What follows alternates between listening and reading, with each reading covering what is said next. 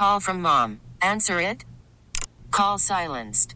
Instacart knows nothing gets between you and the game. That's why they make ordering from your couch easy. Stock up today and get all your groceries for the week delivered in as fast as 30 minutes without missing a minute of the game. You have 47 new voicemails.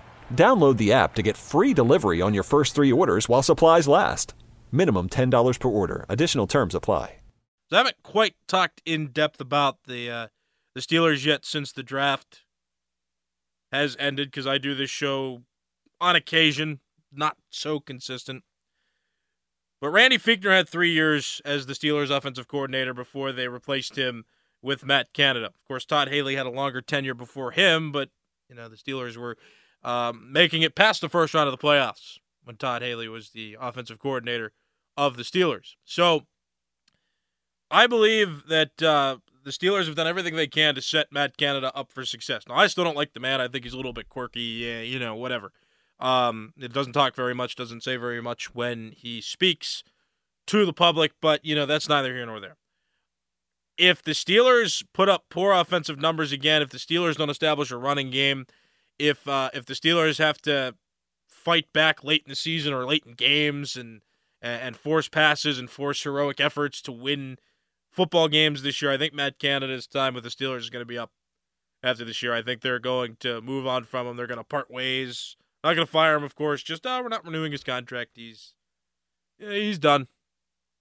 That kind of thing. They'll never say fire. They usually uh, they usually want to keep those things in house. They'll never say we're going to fire somebody. They're just you know oh, well we're parting ways. We don't want to renew his contract. I think that's what's going to happen though. They, they there are so many high expectations now for the Steelers offense with Pickett, and he's not a rookie anymore. He got plenty of experience last year. Um, Darnell Washington, Broderick Jones being added to the offense.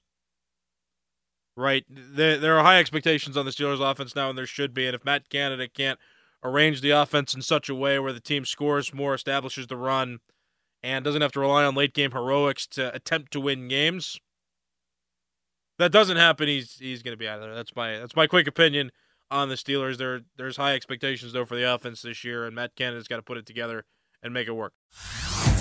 Hey everyone, Boomer Esiason here. The NFL draft is behind us, and your favorite team is now gearing up for week number one. The free Audacy app puts you right in the middle of the pro football conversation with the biggest sports radio stations from across the country. The local voices who know your team the best, giving you their unfiltered takes on the current state of your squad. It's always football season right here on the free Audacy app.